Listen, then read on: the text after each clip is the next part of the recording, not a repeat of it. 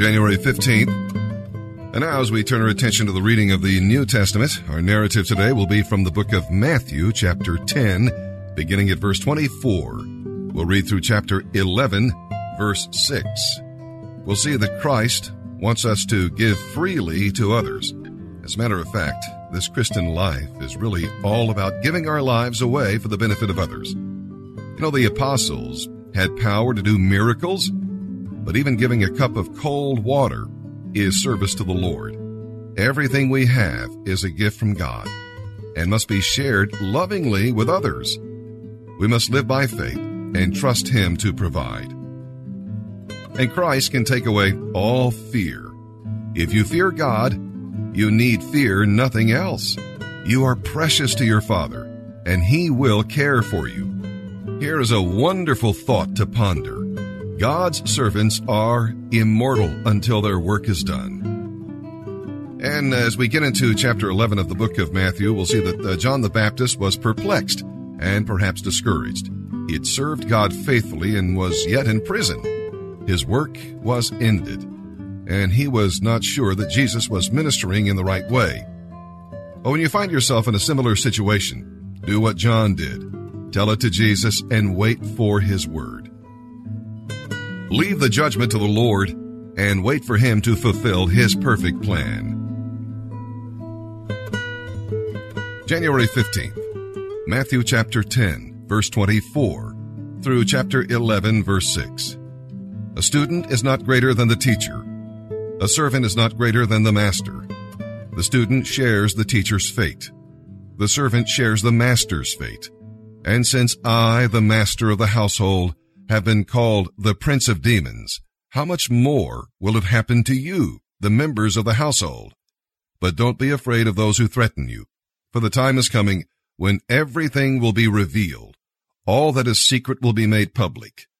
What I tell you now in the darkness, shout abroad when daybreak comes. What I whisper in your ears, shout from the housetops for all to hear. Don't be afraid of those who want to kill you. They can only kill your body. They cannot touch your soul. Fear only God, who can destroy both soul and body in hell. Not even a sparrow, worth only half a penny, can fall to the ground without your Father knowing it.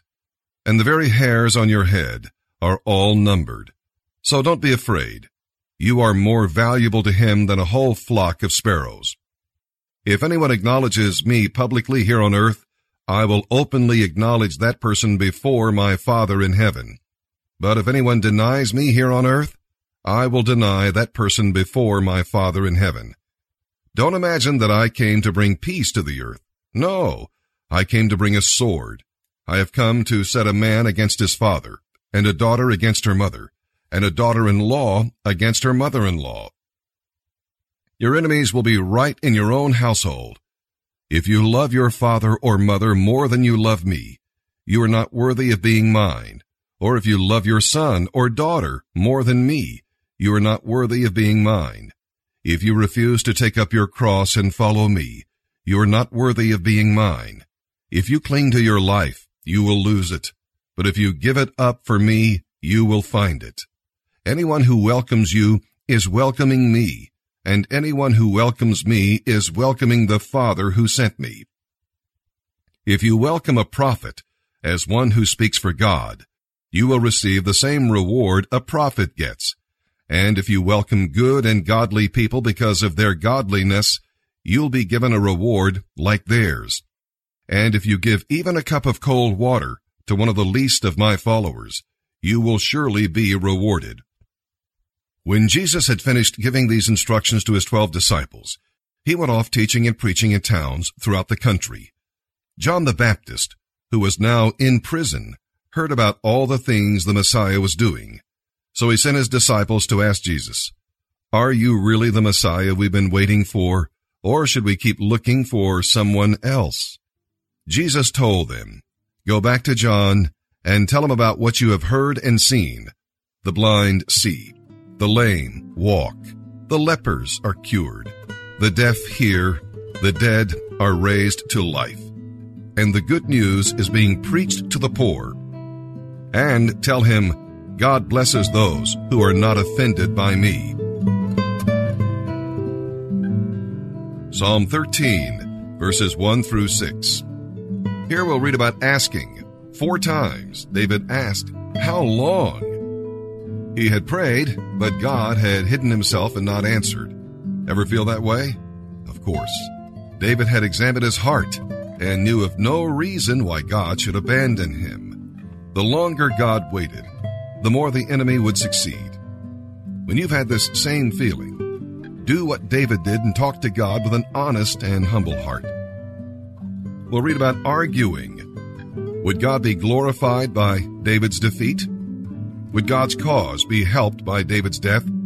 Should the enemy rejoice while God's people suffer? David reasoned with God but did not try to tell God what to do. Sometimes prayer really does mean wrestling. And then we'll read about affirming. Faith does not always give answers but it does give encouragement. No matter how successful the enemy appears to be, you can trust the Lord. You can rejoice in the Lord. Sing to the Lord and know that He will always deal bountifully with you. Psalm 13, verses 1 through 6. For the choir director, a psalm of David. O Lord, how long will you forget about me? Forever? How long will you look the other way? How long must I struggle with anguish in my soul, with sorrow in my heart every day? How long will my enemy have the upper hand? Turn and answer me, O Lord my God.